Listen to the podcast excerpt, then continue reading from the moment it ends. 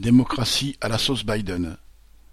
Les 9 et 10 décembre, le président américain Joe Biden a réuni un « sommet pour la démocratie » avec quelques 110 pays et territoires. Parmi les chefs de gouvernement qui avaient été conviés se trouvait Bolsonaro, le président brésilien d'extrême droite, grand démocrate comme chacun sait. Parmi les intervenants figurait également le président philippin Duterte. Au nom de la « guerre contre la drogue », celui-ci a pourtant demandé à la police de procéder à des exécutions et des centaines de personnes, dont le principal tort était d'être pauvres, ont été tuées. Des militants philippins ont également été liquidés.